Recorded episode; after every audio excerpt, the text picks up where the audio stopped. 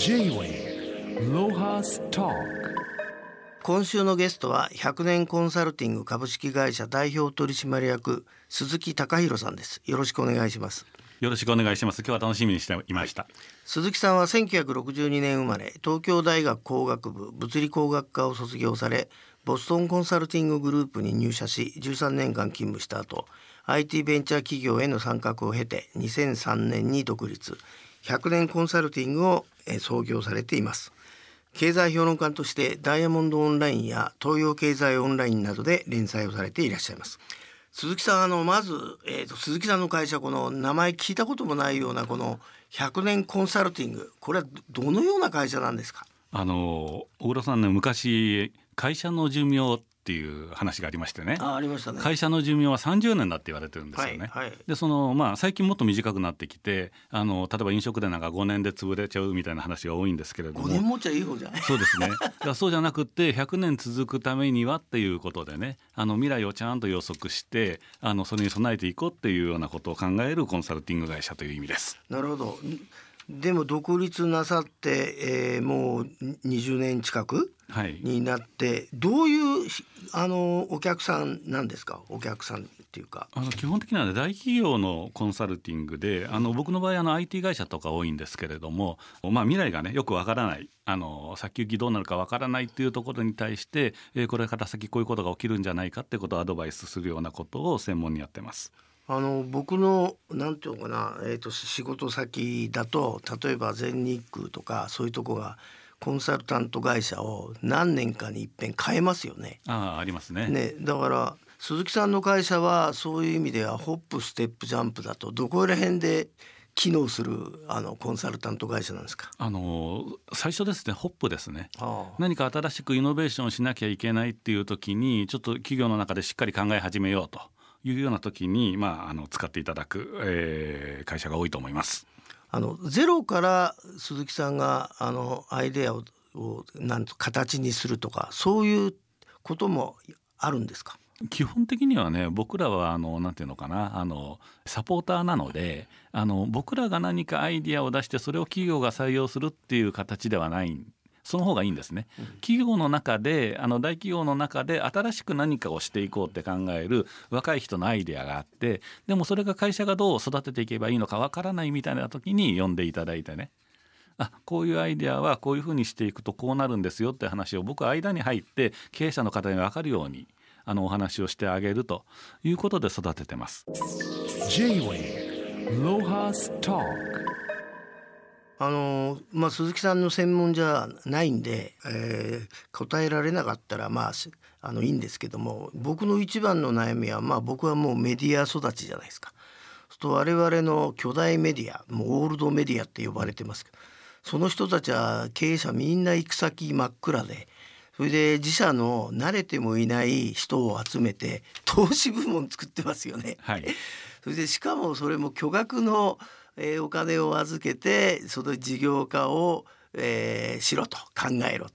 まあ、それで何件か僕も相談されるんですけど、こういう形でうまくいくことなんてあるんですかね？どうなんでしょうね。あのただね、あのある程度ベンチャーがいけると思ってやってでうまくいかずに潰れちゃうことってあるじゃないですか。でそれと同じことを後から大資本がやると意外とうまくいくことってあるんですよ、はあ、うん、だからあの全部そのやり方がダメだっていうふうに考えることもなくて、あのこれは意外と筋がいいしもう一回やってみたいなっていうことはタイミングが数年違っただけで成功するっていうことありますから、うん、うん、必ずしも悪いことじゃないような気はしますね。まあ、私はいつもにじゅうねん早いよお前って言われる人間なんで、はいはいはい、よくありますよね。だいたい新規事業って早すぎるんですよ、うん、私がもうヘロヘロな頃になんか う,、うん、うまいことになりそうらしい。昔俺が考えてたあれじゃないかっていうのは世の中にいっぱいありますよね。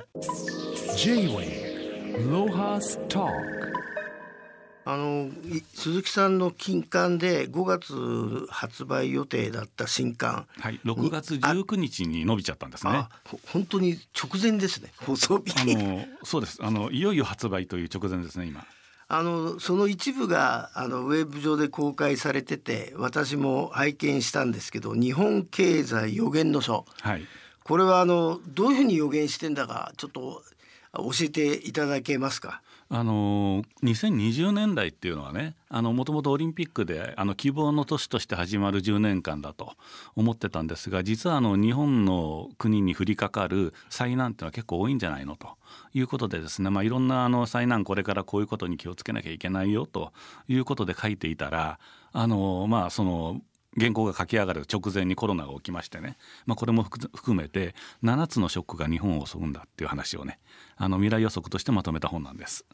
そのななつのショックの中であの象徴的なものを教えていただけませんか？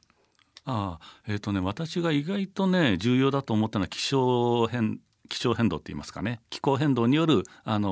大きな生活が変わっていくっていう気候変動ショックですね、はい。うん、これはどう備えたらいいんですか？これはね、まず 備, 備えようがないですね。やってきてやってきてしまっているので、あの地球の気温が徐々に上がってきていると。で、例えばね、この夏気をつけなきゃいけないのは熱中症ショックなんですよね、はい。で、熱中症って何でしょう、あのちゃんと統計見てらっしゃる方、気づいてらっしゃる方いると思うんですけれど、あのにせんじゅうねんだいに入って、年間多い年で日本ではせんごひゃくにんぐらい人が亡くなってるんですよ、うん、昔はねあの数十人ぐらいだったのが、あの完全に今状況変わってきてましてね、はい、で年間せんごひゃくにんが亡くなるってことはコロナよりも多いですよね、はい、そうですね。そうなんです。で、あのこの夏ね、あのコロナに備えてマスクをして外出されてると、実は熱中症のリスクがあるという、うん、こういうこともねちゃんとあの認識していかないと、コロナだけがショックじゃないんだっていうことですよね。 J-Wing Lohas Talk。 いや、今日はあの鈴木さんにお聞きしたかった一番の話はですね、まあ、大事なあの経済の血脈であるお金のことなんですけど、その暗号通貨、まあ、あの三メガもいよいよみんな研究してるみたいですけど、この暗号通貨っていうのは今後どういうふうな展開を見せると鈴木さん思ってらっしゃるんでしょう？いよいよ日本もねデジタル円について議論を始めるっていうんですよね。遅すぎるよね本当。いやね、これねなかなか実は技術的に難しくって。あ、そうなんですか。そうなんです。あのクリアしなきゃいけない問題があるから、そう簡単にデジタル円導入しましたって多分政府が言い出したら逆に疑ってかかった方がいいぐらい実は課題はあるんです、はあ。ただ一方でね、あの大黒さん、なかなかその例えば給付金とか届かないですよね。で、そういうことを考えると、実はもっとデジタル化を進めていくことによって、政府がじゅうまんえんって言ったら、あの全員のマイナンバーのところにねじゅうまんえん分の暗号通貨が来るぐらいな、あの未来はあの作った方がいいですよね。まあ、僕なんかあれ、あれだと思ったけど、なんかみんなカード持ってんだからポイントくれりゃそれでいいじゃんって思ったけど。そうなんですよ。あの本来 アイティー ってそう使うべきなんですが、なかなか日本の場合はねこう横断してうまく使えてないですね。これね、業界用語でデジタルトランスフォーメーションって言いましてね。なるほど。だからあの全ての仕組みをデジタルに変えてしまえばスッとできるんです。そうですね。ただ日本の場合はね、あの間にアナログなところが入っていて、でデジタルで申請した書類をプリントプリントアウトして担当者の人が画面でこうやってチェックするみたいなアナログな工程が入っているから時間がかかる。そうですね。そうすると鈴木さんから見て、あの今世界で名だたる大国と言われている中で一番可能性があるのが中国なんですか？中国は進んでますよ。あの皆さんびっくりするぐらい アイティー が進んでいるので、でかつですね、あの既存の仕組みとかあんまり気にしてないんですね。よかったらやっちゃえとか、とりあえずやってみて訴訟が起きるぐらいの問題が起きたらそれから考えようっていうスタンスの国なので、実はあのポジティブな意味で言うと変化がとっても早い。 J-Wing Lohas Talk。 あの全国で緊急事態宣言が解除されたと思ったら、まあ、東京アラートが発令されたりとか、新型コロナの収束まではまだまだ時間かかりそうなんですけども、えー、鈴木さんは今の時点での、まあ、ご専門の世界経済どう見ていらっしゃるかちょっと教えていただきたいんですけど。まずね、あの東京アラートなんですけれども、これね、あのむしろもう収束に向かってると私は思ってましてね。ただ収束に向けて最後に気が緩んで広がるといけないから気をつけろというのが東京アラートなんですね。なるほど。だからその意味でいくと、世界経済はコロナから回復してどう元に戻していくのかというタイミングに来ているというのが今の認識です。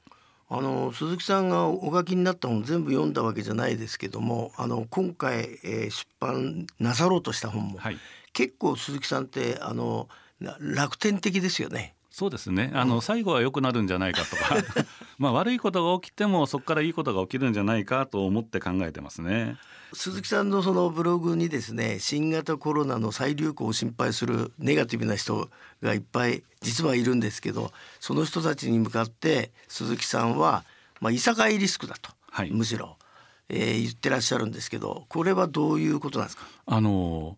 常識の話なんですけどね、常識って実は一つじゃなくてすごくいっぱいあるじゃないですか。だからいろんな人がいろんな常識を持っているんだけれども、一人一人の常識って結構違うわけですよ。でこのコロナっていう話が出てきた時にどうしていればいいのかっていう常識が人によって違うので、当然のことながらこれからいろんなところでね、あの意見がぶつかる、いさかいが起きる、まあ、簡単に言うとソーシャルディスタンス一つとってもいちメートルがいいのかにメートルがいいのか、そんなことを気にしなくてもいいのか、人によって常識が違うわけですよ。で違う人が目の前に来るとね、必ずいさかいが起きるということで、あのそれをまず認識することが重要なんじゃないですかって話をしてます。あの持続可能な経済と生活、鈴木さんの専門である未来予想ではこのコロナの収束後どう変わると考えていらっしゃいますか？あの一つね、いい、まあ、経済にとっては悪いんですけれども地球全体にとってはいいことなのが、リモートっていうのは意外とできるんだなってみんな気がつきましたよね。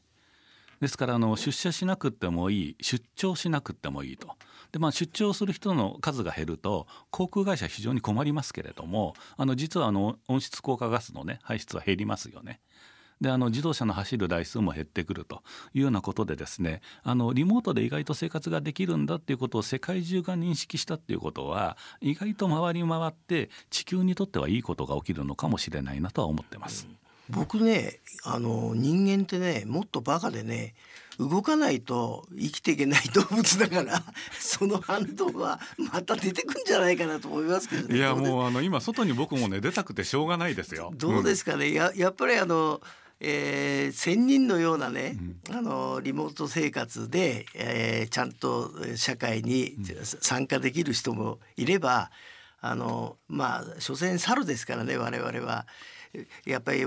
ワイワイキャーキャー や, やりながら社会に参加するのが本質だと思うんですけど、うん、動物として。いやいや、ね、小, 倉小倉さんの言う通りでね、おっしゃる通りでもう誰かが掟を破って誘ってくれないかなってずっと思ってましたよね、うん。まあ、鈴木さんのご著書を読んでですね、拝見して面白いなと思うのは、あの普通専門家ってあんまりねはっきりしたこと言わないじゃないですか、はい、あのずるいなっていう。だから鈴木さんはなんか潔くこう言い切っちゃう、で後であの大変なことも起きると思うんですけど、 そ, そこら辺の性格はどうしてですかね？僕はね、やっぱりあのちゃんとものを言うことがコンサルタントの役割だと思っているので、あのこうなると思ったらこうなる。であの結構ね、おっしゃる通り間違ってます。あの予測当たってないねってよくあのからかわれるんですけれども、まあでもあのその時にね、ある種の警鐘を鳴らしておくってことは職業上非常に重要なことなので、今こういう危機があるよと思ったらそれをはっきり言うっていうのをあの心がけてるわけです。 J-Wing Lohas Talk。 あの、まあ、鈴木さんのことを、えーまあ、調べさせていただいて一番面白かったのが、あの宇宙論に関してとんでもないことあなた言ってるじゃないですか。あ、はいはい、でむしろその経済よりもこの、うん、履歴でいうと東京大学工学部ですから、まあ、専門に近いんだと思うんですけど、ああいう発想ってどっから出てくるんですか？あのビッグバンが な, なぜ起きたのかっていうのを、ね、ノートにこっそりあのペンネームで書いてるんですけどね、うん、あのいやだってもう不思議じゃないですか。なんで何もないところから宇宙が生まれたのかっていうのはやっぱり生きてる間に解明したいですよね。だからそのモチベーションでね、一体何が起きてるんだろうっていうのを一生懸命物理学の本を読みながらね、こういうことじゃないかみたいなことを書いてますね。それで鈴木さんが現在たどり着いた仮説はどういう仮説なんですか？あのですね、宇宙のすべてのものが重力で集まってしまってね、巨大なブラックホールがもともとあったんじゃないかっていう、それがね我々の宇宙だったんじゃないか、ビッグバンの前のねっていうのが私の仮説でね。でその巨大なブラックホールがもっと巨大なブラックホールの近くを間違えて通過しちゃったと。そのおかげでですね、そのもっと巨大なブラックホールの重力のおかげで急速にブラックホールが、えー、爆発してしまったのがビッグバンなんじゃないですかっていうことを理論としてノートに書いてます。説得力ありますね。僕はあのビッグバンの前には何もなかったなんていうのは そ, そんなのはあのお経を読んでるねあの坊さんに任せばいいんでな, なんか怪しいですよね。何にもなかった何にもなかったものが、えー、突然爆発したんだったらもっといっぱい爆発してそうじゃないですか。その辺で科学者が言うことじゃないだろうっつって時々あのその科学者のね本物の方に言うんですけど、うん、全然みんな相手してくんないんですよね。あのわからないんですよ本当のこと言うと。あの科学者ってちゃんとした科学者であれば観測して観測可能なものの中から何か考えなきゃいけないじゃないですか。ただビッグバンに関して言うと観測しようがないんですよ。ですからね物理学者よりも物理学オタクが妄想で何かを語った方が実は語りやすいっていうね、そういうあのルールがあるんですね。だからあの僕はルールの外からあの言いたいようなことを言ってるっていうそういう立場なんですけどもね。 J-Wing Lohas Talk、 まあ今日はあの鈴木さんにですね、えーと今後の日本の可能性を、うんあのえー、どう読まれてるか、うん、あの果たしてコロナ後に経済がオリンピックを乗り越えて良くなるのか、うん、どうなんでしょう。あのね悪いことでいいことがありましてね。で先に悪いことから話をするとやっぱりねコロナショックってあのこれから大変なことが起きてきてあのリーマンショック以上大恐慌未満みたいな言われ方してるんですよ。なるほど、うん、だから失業者の方も残念ながら増えていくだろうしいろんな企業が苦しくなってくるということでですねこれから いちにねん結構きつい時期が来るんじゃないのかなということなんですね。であの悪いシナリオとしてはそうやって日本企業がどんどん弱ってきて潰れてしまう。で潰れたあのところをですね外国資本が喜んで買ってくる。なんで喜んで買っていくかっていうと日本企業が優れてるからなんですね。優れた技術があり優れた 知, 知的財産があって優れた人材がいると。でこれが安く買えるんであればただ同然であるんであればぜひ買いたいと。なるほど。シャープなんかねお買い得だったと思いますよ、うん、その中国の本杯から見ればね、うんうん、みたいなことがこれから起きる可能性があると。で裏を返すと日本企業ってすごく力がある財産の価値があるものなんだということなので逆に言えばねこれからショックが来てもこの日本企業をどう守っていけるのかっていうことを、えー、国一丸となって考えるべきなんじゃないかなと。でそれができればねあの外国にあの財産が流出せずにまた日本の財産を守ることができる。これを今やることがすごく大切なんじゃないかなというふうに思ってます。はい、まあ、今日はあの専門的な経済の話から夢のある物理の話まであの鈴木さんどうもありがとうございました。ありがとうございました。また大胆なあの予測をよろしくお願いします、えー、これからもよろしくお願いいたします。ありがとうございました。 J-Wing Lohas Talk。